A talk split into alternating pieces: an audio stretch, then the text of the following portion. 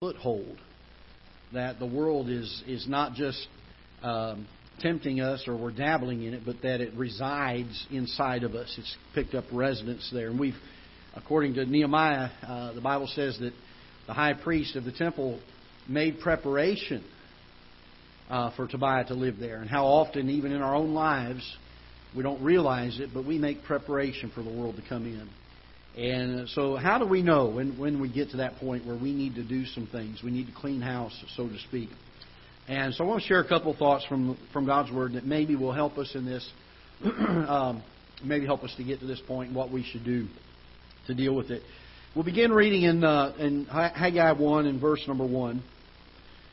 In the second year of Darius the king, in the sixth month and the first day of the month, came the word of the Lord by Haggai the prophet unto Zerubbabel the son of Shealtiel governor of Judah, to Joshua, the son of Josedech, the high priest. So we know by the statements of the first uh, verse that, the, that Haggai is a contemporary of uh, some of these folks, Nehemiah and Ezra and some of those, those people. Haggai takes place about 10 years, maybe 12 years, somewhere in that range, after Nehemiah has already restored the foundation of the temple uh, the work has not begun yet on the temple, other than the foundations were restored, and uh, Ezra's revival has already taken place. And we've already seen the falling off of that revival, how the people's uh, zeal for the Lord waned and began to grow lax, so much so that uh, Tobiah came and lived in the house of God. Of all things, God's enemy lived in the house that he was supposed to be worshipped in. And uh, so Haggai is in that, he's a contemporary of them. This is the setting uh, of where Haggai is at. And uh, at this point, Nehemiah has gone back to the palace uh, to serve under Artaxerxes. He is not in Jerusalem anymore, and so Haggai is here at this point and trying to keep the people stirred up and moving forward for the Lord. Uh, thus speaketh the Lord, verse number two, thus speaketh the Lord of hosts, saying, This people say, The time is not come, the time that the Lord's house should be built. Then came the word of the Lord by Haggai the prophet, saying, Is it time for you, O ye, to dwell in your sealed houses, and this house lie waste? Speaking of the house of God, the temple. Now therefore, thus saith the Lord of hosts, Consider your ways. Ye have sown much, and bring in little. Ye eat, but ye have not enough. Ye drink, but ye are not filled with drink. Ye clothe you, but there is none warm. And he that earneth wages, earneth wages to put it into a bag with holes Thus saith the Lord of hosts, consider your ways, go up to the mountain and bring wood and build the house, and I will take pleasure in it, and I will be what? Glorified, saith the Lord. Father, we pray that you'll bless the message this morning and speak to our hearts. May we learn something that will be a help to us. Lord, we all suffer from this thing of the flesh getting a foothold and so easily besetting us with sin.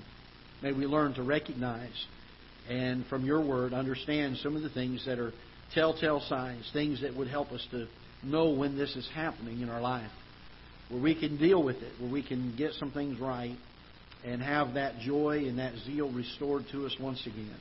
So, Father, help us, guide us with the leading of your Holy Spirit, and may He guide our hearts and our thoughts and our minds throughout this afternoon. We pray in Jesus' name. Amen.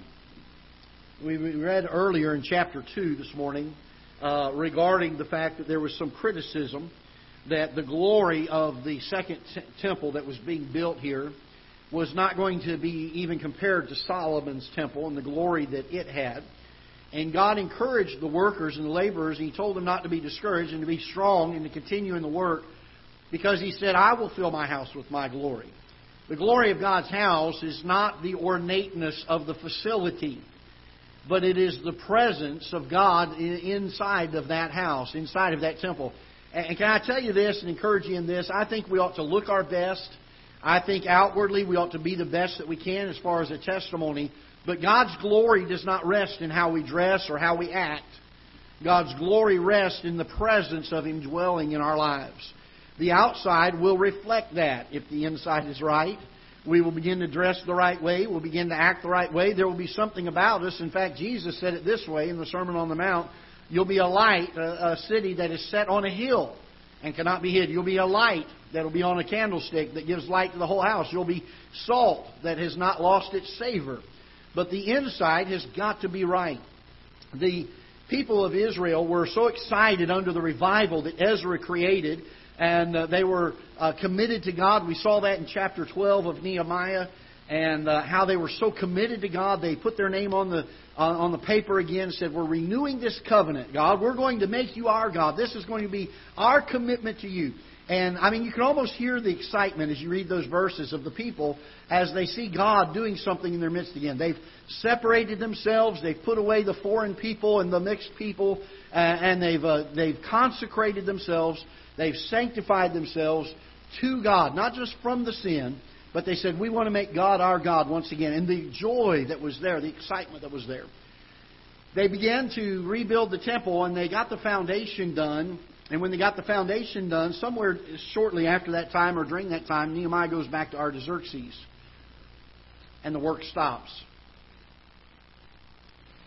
And the zeal, the excitement of that wonderful revived time of life begins to grow cold. And they begin to forsake things. We saw that this morning in Nehemiah chapter 13. They allow uh, the the tithes that were supposed to support the Levites to drift away to where the Levites had to go out and tend their own houses and try to just make a living to survive. They brought Tobiah into the house of God.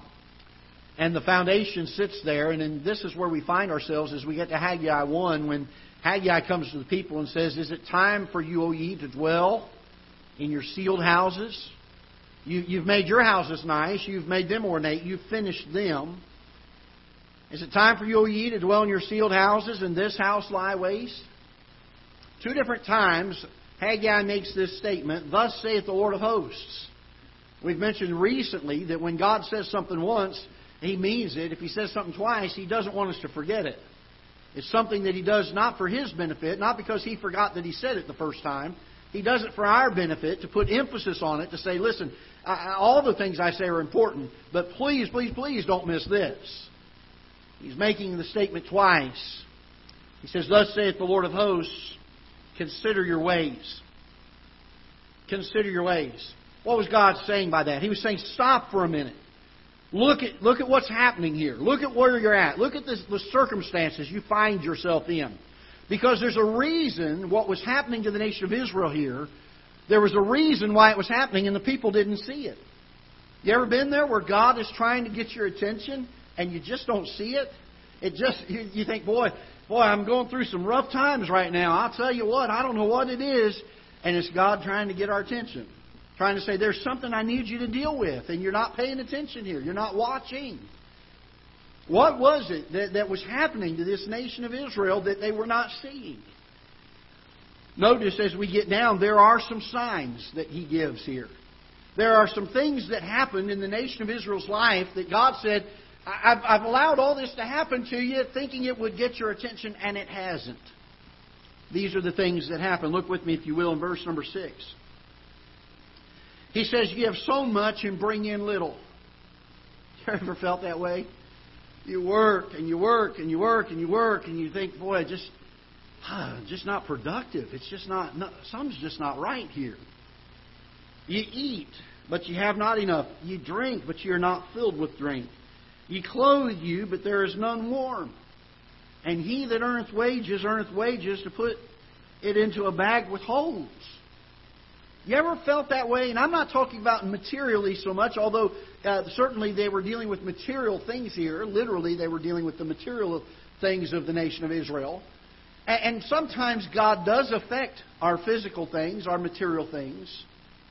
But even in our own lives, in our spirit, there's things that we're striving for, we're laboring for, and we just don't seem to be making a whole lot of progress. You ever been there? And God is doing this for a reason. In this case, He says, listen, this stuff's been happening, and y'all haven't been paying attention. So I now have to send a prophet to you and tell you, this is what I need you to see. I want you to understand this. Consider your ways. Stop for a minute. Look at what's happening in your life and consider it, ponder it, think about it, meditate upon it. Find out what it is that God wants you to learn from this. Two times he says this. He says, Consider your ways. God said, It's not time for you to dwell in your sealed houses while this house lie waste. What was he saying? He was saying, You're putting more time on the comforts of this world than you are in developing and strengthening and building the temple of God. The very first thing in our life, the first priority in our life, ought to be building of the temple of God. And we've shared with you this morning already that the temple of God is not this building in Ketha Heights Baptist Church. Sometimes we think when we talk about God's temple, we're talking about this place and the house of God being a building or a structure. But the Bible tells us in the New Testament, since the Lord came and, and died on Calvary and rose again from the dead, the Bible says, What? Know you not that your body is the temple of the Holy Ghost, which is in you, which you have of God, and you're not your own. For you're bought with a price. We spend so much time dealing with the affairs and the cares of old flesh nature that we fail to see that we're neglecting the spiritual condition of the temple of God. We're not building it up, we're not strengthening it. And we labor and we work in the flesh and we, we attempt the strength of man to do all the work. And I've been there before. I've labored for the Lord, but in my strength. You ever done that? And you work and you labor and you sweat and you see no fruit or very little at best. And frustration comes in. And you think, Lord, I'm supposed to have joy in this. You've told me that your yoke is easy and your burden is light. And boy, it sure doesn't feel very light right now.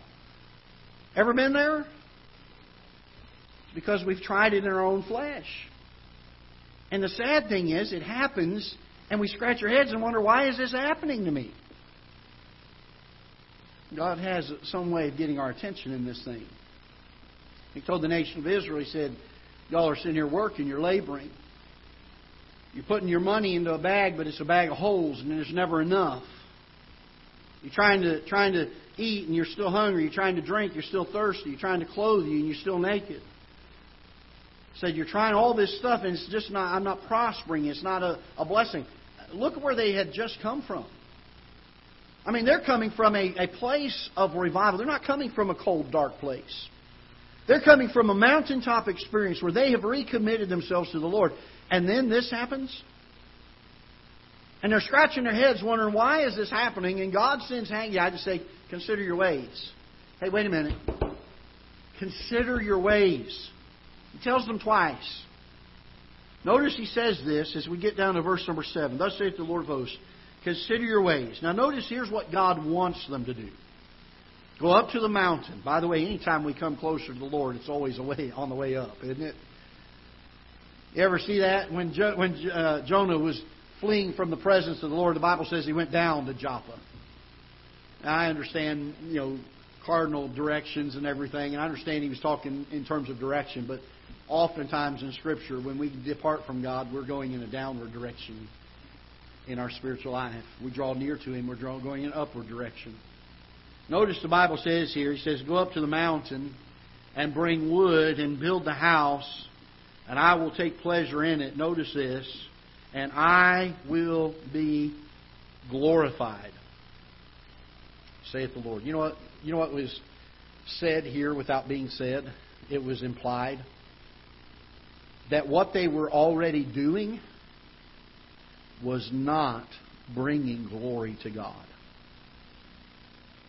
What they were laboring in, what they were working toward, was not something that the world looked at and said, they have a great God. It was not bringing glory to Him at all. They were laboring in their own power and their own strength. They were dealing with the things that their life had to deal with, and they weren't focusing on the things. By the way, Jesus spoke about this, didn't he, in Matthew chapter number 6? He says, But seek ye first the what? Kingdom of God and His righteousness. And all these things, what things? what we're going to eat, what we're going to drink, what we're going to wear, where we're going to live. All these things shall be added unto you. You want to know you want to know what God's will is about what we're going to eat today or what we're going to drink? What we're supposed to be doing, where we're supposed to be living? Seek first the kingdom of God and his righteousness. And God will take care of the others. He'll make sure that those work out. He tells the nation of Israel, go up to the mountain and bring wood and build the house. Wonder how well we build the house of God. It's interesting to me. The Bible talks about the fact that there's a neglect of God that takes place even in the heart of His own people sometimes. I was looking at that earlier today in Nehemiah. If you'll turn back to Nehemiah chapter 13 for just a moment. I asked you this morning, if you would, to underline those words. I think it was in Nehemiah chapter 13. Let's see if I've got the right place here. Verse number 11. Nehemiah says, Then contended I with the rulers and said this Why is the house of God forsaken? That's a pointed question for us, isn't it? Why do we let the temple of God become forsaken? We're laboring, we're working, we're staying busy. We're trying to drum up that, that feeling again. We're trying to trying to stir the heart up again. What's happening here? We're focused more on what we're going to eat, what we're going to drink, where we're going to live, what we're going to do. We're not seeking first the kingdom of God and His righteousness. We get to Haggai chapter 1. He says two different times, Consider your ways. Go up to the mountain, bring wood, and build the house, and I will take pleasure in it. And when we put the focus where it's supposed to be, on the house of God, the Bible says, I will be glorified. I will be glorified.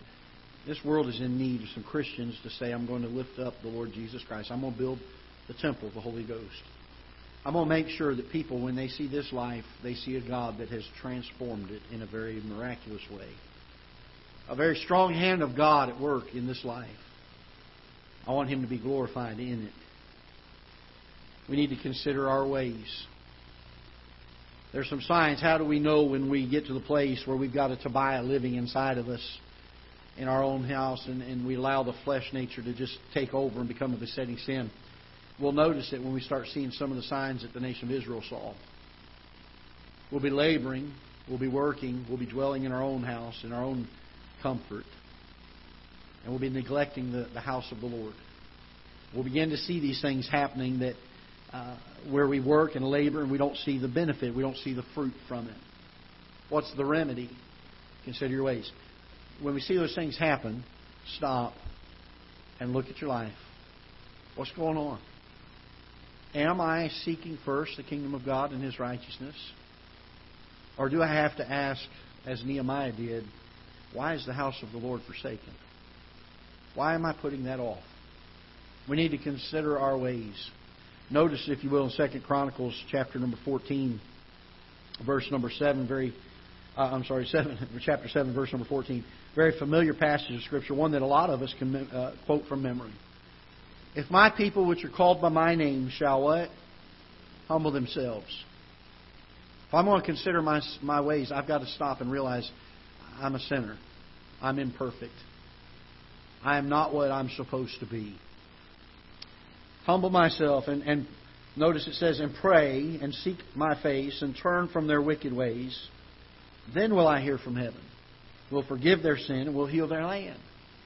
But it's going to take us considering our ways and understanding these things. It's going to take a humbling of ourselves. It's going to take some praying. Saying, Lord, I need some things in my life. Turn with me, if you will, to 1 John. 1 John, I love this passage. 1 John chapter number 1. It's a very brief passage, very brief chapter. That which was from the beginning, speaking of the Lord Jesus Christ, which we have heard, which we have seen with our eyes, which we have looked upon, and our hands have handled of the word of life. For the life was manifested, and we have seen it, and bear witness, and show unto you that eternal life, which was with the Father, and was manifested unto us, that which we have seen and heard declare we unto you, that ye may also that ye also may have what? fellowship with us. Now, understand the context of this passage is not dealing with salvation, it is dealing with our walk with God. It's dealing with our fellowship. These things write we unto you, uh, uh, in verse number 4, that your joy may be full. When is our joy the fullest? Could we say that our joy is the fullest when we are closest to God? and that our joy begins to decline as we draw away from Him? Could we not say that? We're dealing here with our fellowship with God, our, our relationship with Him. And, and John writes this These things write we unto you, that your joy may be full. This then is the message which we have heard of Him, and declare unto you that God is light, and in Him is no darkness at all. Amen. I'm glad of that verse. If we say we have fellowship with Him, notice this. And what? walk in darkness. We lie and do not the truth. But if we walk in the light as He is in the light, we have what? There it is again. We have fellowship one with another, and the blood of Jesus Christ His Son cleanseth us from all sin. If we say we have no sin, we deceive ourselves. The truth is not in us. I think we can all agree with that statement, can't we?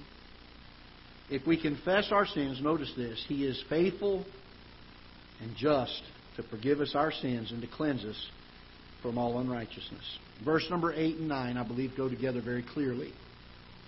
And God creates a stark contrast between man and God. In verse number 8, we find that man is a deceitful person and an untruthful person.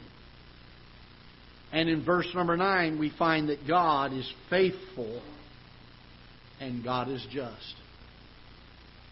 What a conflict of interest. That's an interesting thought that we deceive ourselves and yet God is faithful. That we are untruthful and yet God is just. Notice this in spite of what we are and because of who He is, if we confess our sin, he is faithful and just to what? Forgive us our sin. And cleanse us from what? All unrighteousness. How do we know when we have a Tobiah living in our in our temple? Well, we find some some some symptoms of it in Haggai chapter one. What do we do about it? We humble ourselves and pray. We seek God's face. We turn from our wicked ways and we confess our sins. And the Bible tells us that He is faithful and He is just to forgive us our sins.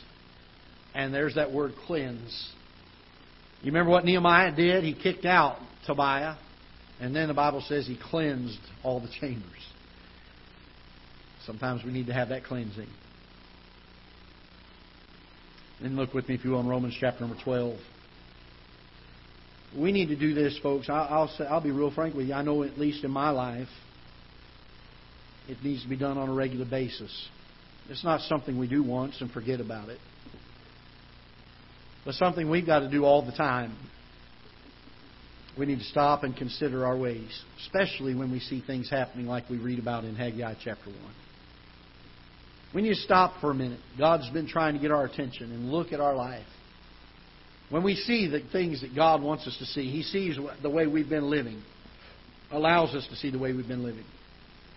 That we've been neglecting His temple. Then we confess those things. He's faithful and He's just. I'm glad He is. I'm glad He is faithful and just to forgive us of that. But that's not enough because if we just stop there, we will continue to do this over and over and over and over again. And by the way, until until we get to heaven, that sin nature is going to have that tendency. So how do we slow it down? How do we keep from going into this trap over and over again, just without without hesitancy, without any restriction at all? How do we keep from doing this? We need to purpose in our hearts some things. Look with me, if you will, in Romans chapter 12, verse number 1. Paul says this I beseech you, therefore, brethren, by the mercies of God. Let me ask you a question this morning. Has God been merciful to you? Have there been some things in your life that you have deserved that God said, I, I'm not going to make him go through that. I'm not going to make her go through that. In fact, I'm going to pay the price for them. I would say that's that's mercy, wouldn't you? I, I would look at God and say, you know, God every day looks down at us and sees that we fail and we sin every day. And He gives us His mercy afresh and anew. Paul says, I beseech you therefore, brethren, by the mercies of God, that you what? Present your what? Bodies. God does not force this. It's something that He wants us to willingly take in our hands and lay it in His and say, Lord, this is yours.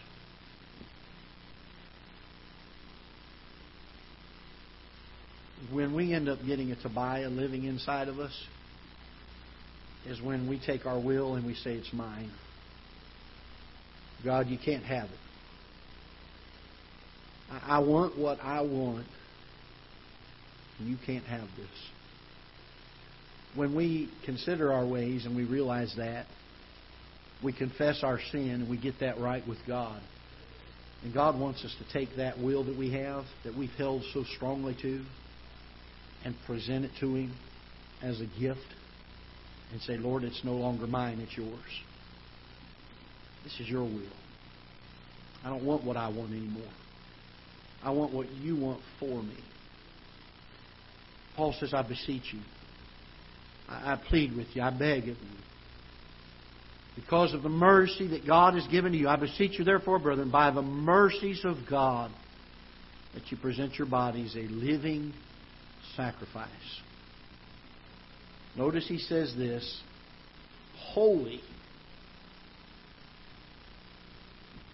Nehemiah went in, he threw out Tobiah, he threw out his household goods, he cleansed the chambers, and then he brought back into the temple that which belonged there. Paul says this our bodies need to be holy and acceptable unto God.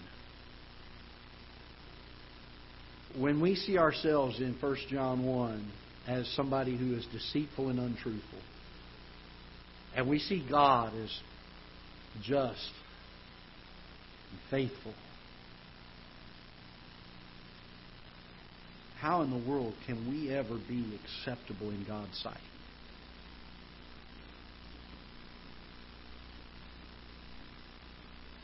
He says, present your bodies a living sacrifice, holy, acceptable unto God, which is your what?